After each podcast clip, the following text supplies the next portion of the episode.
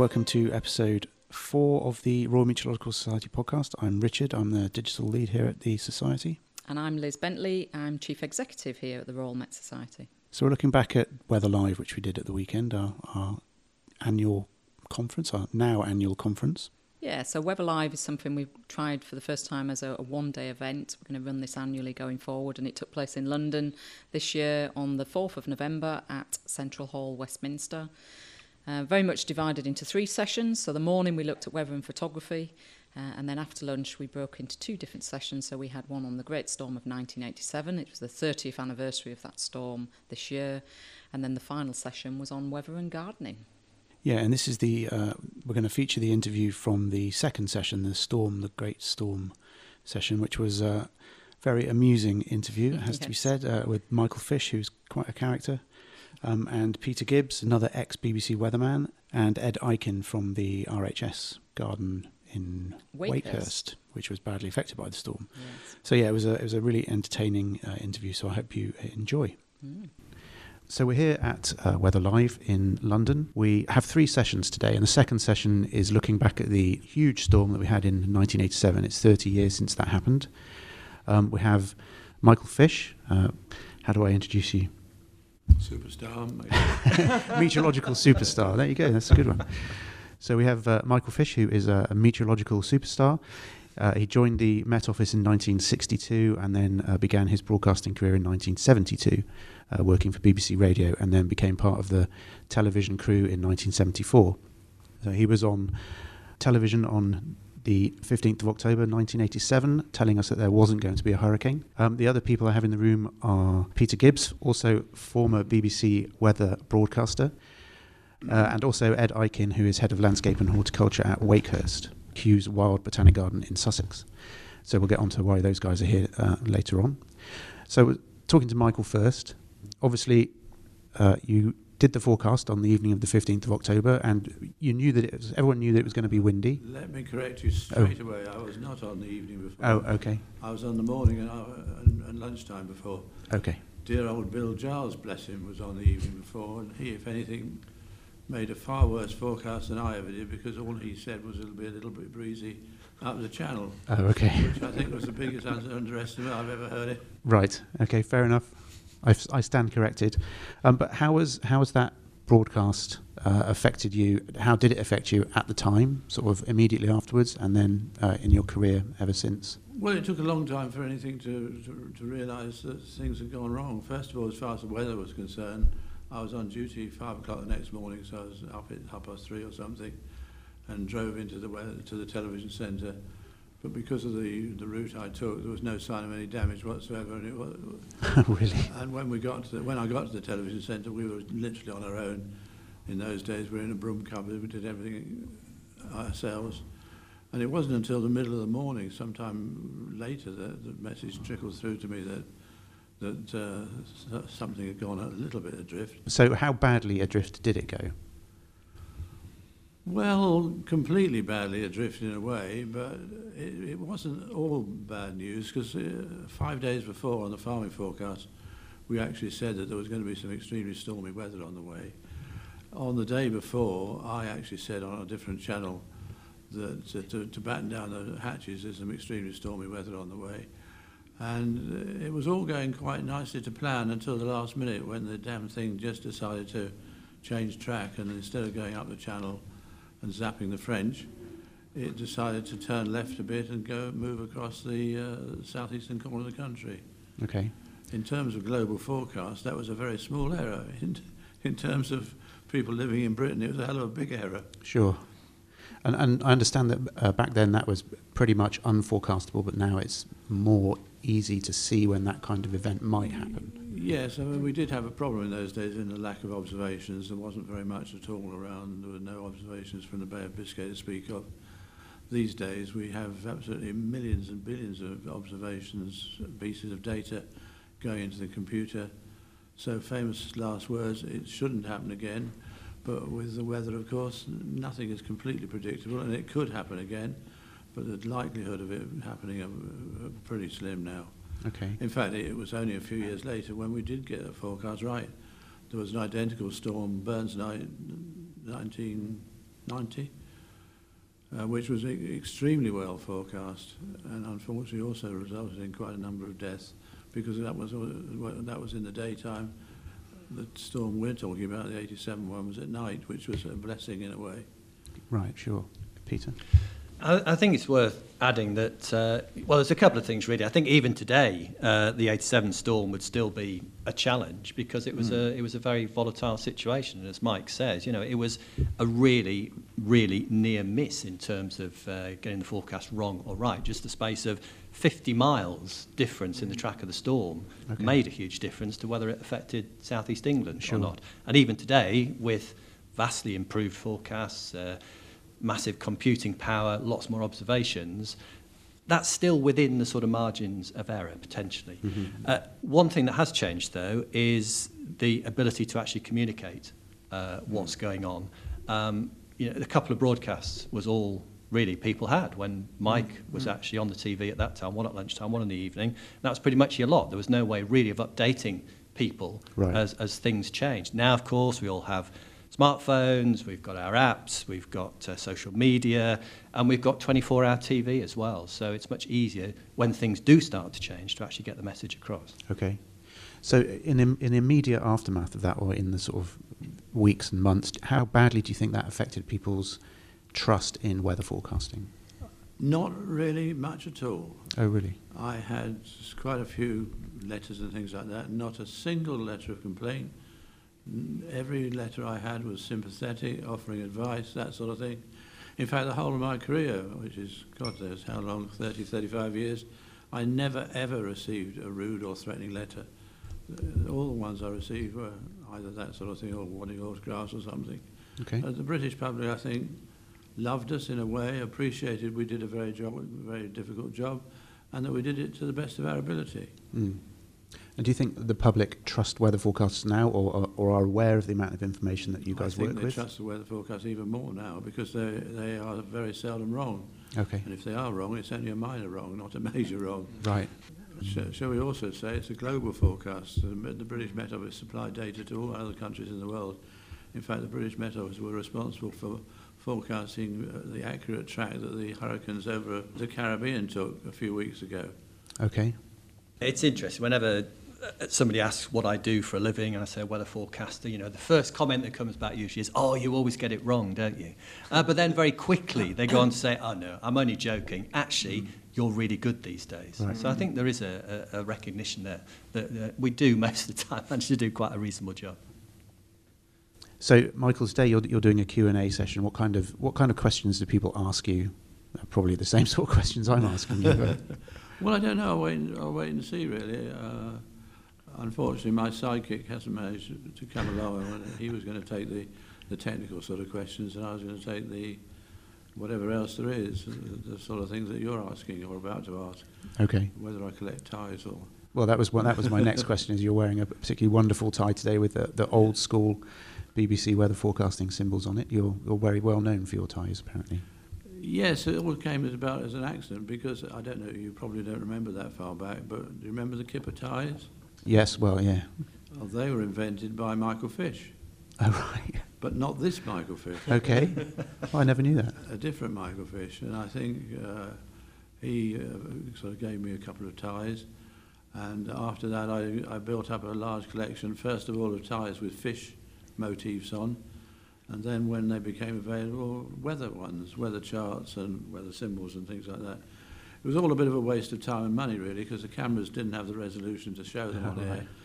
Um, the se- but, but I wore them just the same, and I got some accolades. I got Timon of the Year award for three or four years running. Wow. So you're kind of the, the forerunner of Jon Snow, who's quite well known for his. Ties. Yeah, yes, that's right. Yeah, and David Dimbleby. And to be fair, it wasn't just the ties, was it, Mike? I think the jackets were Yeah. quite loud at times as well. Let's say. Well, they, the, the, the BBC wanted a new image all those years ago. They had had sort of grey-suited, stained, stuffy, middle-aged men, uh, Bert Foord, Graham Parker, for instance, and they decided they wanted a new image. They decided they wanted somebody young, handsome, suave, sophisticated, well-dressed, modest. So naturally, they chose me. Brilliant. Um, so talking about the, the graphics on your tie, uh, graphics obviously you were there well, when it went from the very basic beginnings through all the way through to you know the computer yeah, forecasts saw, and stuff. How I did saw that? three or four different changes. We started off with Met Office plotting symbols of all things. How the public understood that, I don't know. Things like triangles and and strange T Black, black dots for rain. and- black dots. yeah. That's right. So that soon changed to these symbols, which are still used to this day on, online, not on the charts. 1984, we went, then went through to computer graphics, and then that has changed again to a different source of computer graphics. And it's uh, supposed to have changed again, but it's been somewhat delayed for the new set of I, I only ever had to deal with computer graphics, Mike, but um, with the old magnetic rubber symbols and hmm. isobars and so on hmm. that you used, it used to take ages, didn't it, It to to. set up the graphics? About two or three hours before each broadcast. The Atlantic chart was the so-and-so because that was huge. I don't know how, how big it was, uh, how big is this room sort of thing. And that used to take at least two hours, and then the British Arts charts were quite easy after that. But And you had to change it for every broadcast because they, ins- they insisted on one broadcast had to have an actual chart, the next broadcast had to have a forecast chart. So there's no way you could get away with using the same one twice. And, uh, and the studio was always in, in use at the time. They used to record the old grey whistle, whistle test in there and various other things. Oh things. wow! So you had to fight round other things being done as, at the same time. So you had to elbow the Rolling Stones out Yeah. way to put your Yeah, isobars that's up on the, on the And- map. And points of view, that was another thing that we had in our studio. So it was never, never easy. So you're actually uh, in a very well-known song about John Ketley, and that's I- my my favourite line in that song is John Yeah. Ketley is a weatherman, John Ketley is a weatherman, That's- and that's- so is Michael Fish. That's, that's, a, that's a useless song. No, my song came out years before that one. Okay. And it had a chorus, I wish, I wish he was like Michael Fish, cute and cuddly and quite a dish. well, you haven't lost it, Michael. Sure. um, so, in the uh, in the notes for your session this afternoon, there's just one more thing that I wanted to ask you about. You're responsible for wiping out thousands of pigeons, not personally. I Oh, that was years ago, yes. When we started on television, you just did two or three broadcasts a day, so you had a proper job at the Weather Centre as well, because you couldn't just spend ages sitting around doing nothing. And one of my jobs used to be in those days forecasting for pigeon racing, which was a big thing for North England. People used to send their pigeons off all over France and hope they'd get home and win them a prize. And there was one occasion where we hadn't forecast fog, and tens of thousands of pigeons ended up in the middle of the English Channel, never to come home again. Flying around in circles I, until I they dropped. admit that I did the forecast because they were worth millions of pounds. Oh my goodness. Well, okay, that's that's fantastic. Thank you, Michael. Um, so let's move on to uh, Peter and Ed. so one of the um, there were obviously many large and small victims of the Great Storm. Uh, one of the big victims, I guess, was Wakehurst Estate in West Sussex. So, Peter, today you're talking about the the meteorological uh, circumstances that caused that destruction, and Ed, you're talking about how it was rebuilt Yeah. thereafter, and, and you know what you learned during that process. So, if you could fill us in on on what you'll be talking about, that'd be great. Yeah, I mean, millions of trees were actually brought down in the storm. I mean, the, the storm itself, the sort of wind speeds that we saw, um, wouldn't be unusual across the north of Scotland. Uh, probably once or twice every winter, somewhere like Shetland would see those sort of wind speeds. Uh, but to see winds gusting up to 80, 100 miles an hour across southeastern parts of England, uh, with trees still in leaf, the ground saturated as well after a pretty unsettled spell of weather, it was a really, really bad combination. Uh, the real destructive nature of the storm came from primarily something called a sting jet, which is uh, an area of very fast moving air. It's got very high momentum, dives into the back of the storm from sort of middle levels of the atmosphere, around about 15,000 feet or so. As it descends, uh, you get uh, rain and snow actually falling into this dry air and evaporating, which actually gives it even more impetus because it, uh, it actually makes the air even denser. And so essentially, you've got this jet of very strong winds plunging down, hitting the ground surface, and then spreading out. And so it's these thumping gusts that are actually the most destructive force from a storm like this. Back in 87, it was early days really of understanding what this feature was and uh, the fact that it even existed in the sort of storms that we get in this part of the world. Um, now we understand it much better. Um, but that swept across that southeastern corner of England. I mean, a relatively small area um, in comparison to the rest of the UK, but that was what really caused the, the destruction. Uh, which, um, well, Ed, I think you witnessed yourself, didn't you, back in your early days? Yeah, I was living on a big farm estate at the time. Uh, we couldn't get out for a week. Every Wow. single road was covered by trees, and we had floodwater up to our back door. We had no power, we had no telephone line. So, yeah, I wasn't, I didn't experience the storm professionally, but personally, it had a, a massive impact on me. And in terms of Wakehurst, I think all those factors that Peter described, and then two other things as well, really. One, the great advantage of Wakehurst is its topography. You know, it has some wonderful kind of high ridges, and of course, with the sting jets, specific bits of the estate were really exposed uh, to the kind of destructive power of those winds. And then also our, our management as well, you know, is that, you know, the hard statistic is 20,000 trees fell, but that was 20,000 trees potentially of quite a similar age. You know, we'd presented these kind of big sort of woody cliffs, if you like, to the storm. Um, and possibly, you know, not negligence, but a degree of sentimentality or, or, the, or the desire not to perhaps break, you know, decades of land management meant that we probably presented a monotonous uh, piece of vegetation which was always going to be hit quite kind of uniformly, if you know what I mean. Mm-hmm. So a lot of these were, what, sort of 19th century plantings? Yeah, so the, the, the classic kind of uh, Victorian Edwardian landowner plantings, you know, really from the 1850s onwards, you, you kind of stated your wealth and power through trees, really. I think you've left some of it untouched, haven't you? Yeah, two, two things really. Um, it, it's easy to kind of imagine the post-storm period as being a, a bit of a panicky, knee-jerk response, but actually it was pretty progressive. You know, from the forestry side, people were saying, well, let's see what natural regeneration Mm. looks like. Uh, and actually, although these trees were horizontal, a lot of them still had living roots in the ground uh, and produced really a vertical response after the storm. And we've got some really interesting examples of what that regeneration looks like. And then the other thing, for the more cultivated or planted areas, it was to actually think really carefully about what a large-scale plan looked like, not just jamming as many young saplings into the ground as Mm. we could, Mm. much more, you know, let's actually plan this as a piece of landscape. It's, it's in a way nature's way, isn't it, to thin them out at regular intervals? Yeah, and I think probably we had, and I say we collectively, had just taken our eye off the ball in terms of that regenerative work, and the storm was a little reminder of actually what is a ideally a 30 to 50 year cycle of regeneration, and it is mm. being a little bit brave every once in a while. So it seemed like an absolute disaster at the time, Ed, but, Yeah. but looking back, it's now seen as, as having been quite an opportunity for, for people to reassess and to move on. Yeah, and you know, we, we talked about the sort of Victorian and Edwardian landowners. They did impose a new style of gardening on, on the landscape. You know, it was using exotic trees and shrubs to create really quite a new horticultural vocabulary. You have to go back, I would say, to the 18th century and of Capability Brown to see another kind of really large-scale movement.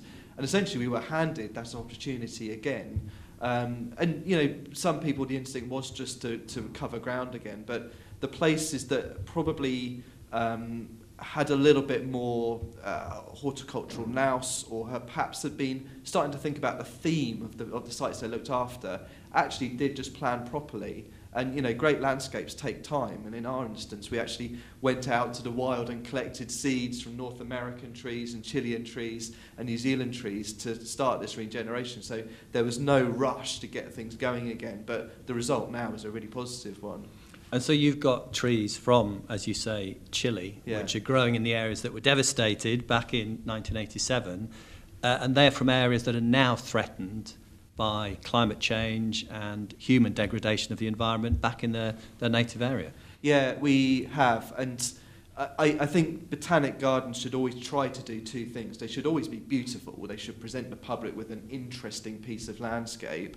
Uh, but ideally, they're, they're doing something as well. They have a scientific purpose. And I think from our point of view, we can actually look after really significant trees in what we call ex situ collections. Basically, they're not growing in Chile anymore, but viable kind of genetic material now grows in Sussex, which could hypothetically be used for reintroduction.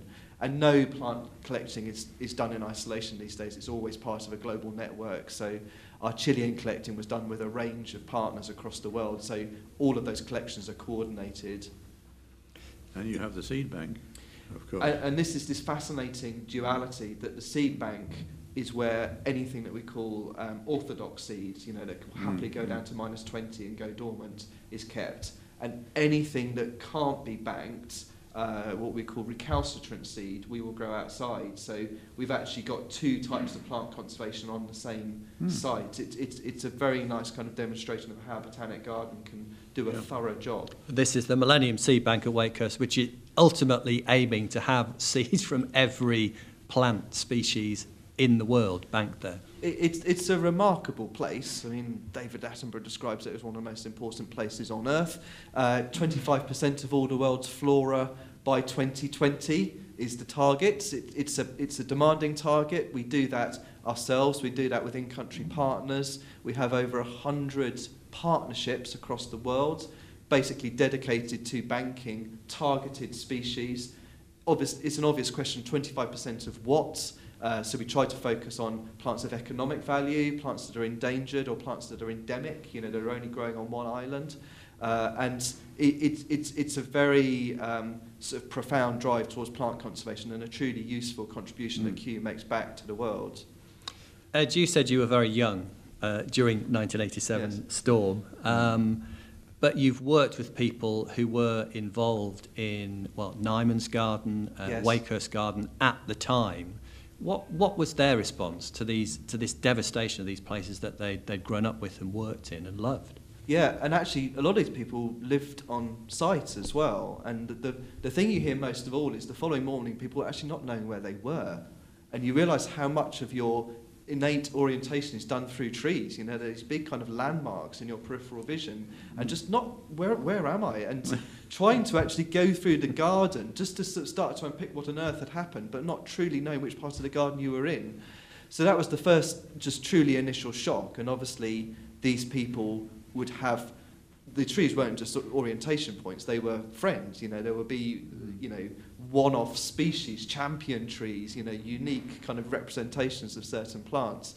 Uh, and the first response really was just relentless hard work. Uh, you know, the teams did whatever they could themselves. Obviously, suddenly there was uh, chainsaws being traded at quite high prices across across the southeast, and short-term contracts spring up everywhere. Um, and Wakehurst's recovery program was really three years. It took three years to get to the outlying areas and slowly get everything that was horizontal off the ground. And of course, not just the tree trunks; it was the root plates was the real monster. And nobody had an innate knowledge of how to deal with giant root plates of of Mm. trees, and a lot of them were either buried in huge holes or covered in kerosene and set fire to. And um, yeah, it, it was a very, very demanding period.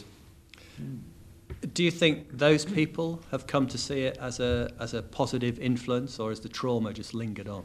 I think there's enough now. You know, 30 years is a great watershed point to actually look at devastation, recovery, and now consolidation and really future planning. And I think if we hadn't gone through that arc, Mm. you would look back to the trauma. But to actually see trees towering over your head that you planted as part of the recovery has probably completed the process of, Mm. of, of sort of healing and sort of moving us being forward looking again. Yeah, and Tony, I was talking to Tony Kirkham. He seems to be quite optimistic these days. Close to retirement, of course, which makes him even more optimistic.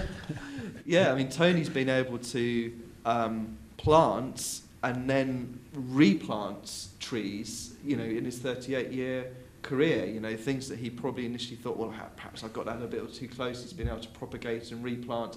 He's seen through like almost two whole cycles of Mm. tree care and tree management and you know that that whole ability to just make really informed decisions about where to plant a tree and how to plant it well uh, it's, it's incredible knowledge to have within the organisation. Mm. Tony Kirkham's the uh, the head of trees basically at, uh, Yes. at Kew Gardens, isn't Yes. he? Yeah. Well, guys, that's a very, very uh, interesting conversation, and I'm sure um, the the Q and A this afternoon will be equally interesting. Uh, thank you very much for your time, uh, Michael, Peter, and Ed. Thank you. Thank you. I wouldn't bank on it. Leave that in. So, if following that amazing interview, if people want to find out more about the Great Storm, uh, where should they go? Well, so there's lots of information out there. Obviously, the, the anniversary of the storm was on the 16th of October, and if you just Google Great Storm 87, you'll find lots of information, videos, images, and so forth. But I'll redirect you to the Society's webpage where we've collated a few bits of information about uh, the, the facts and figures of the storm itself, and you know um, some of the reasons behind why the storm was so so severe. So that's www.rmets.org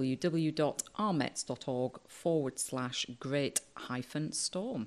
Fantastic. And I'll, I'll put some further links in the description of the podcast to uh, the song that I mentioned, uh, which Michael shot down in flames, uh, and the sh- and the song that he mentioned, which is actually very amusing, um, and, and yeah, various other links as well. So uh, thanks very much for listening. Uh, see you next time. Bye for now.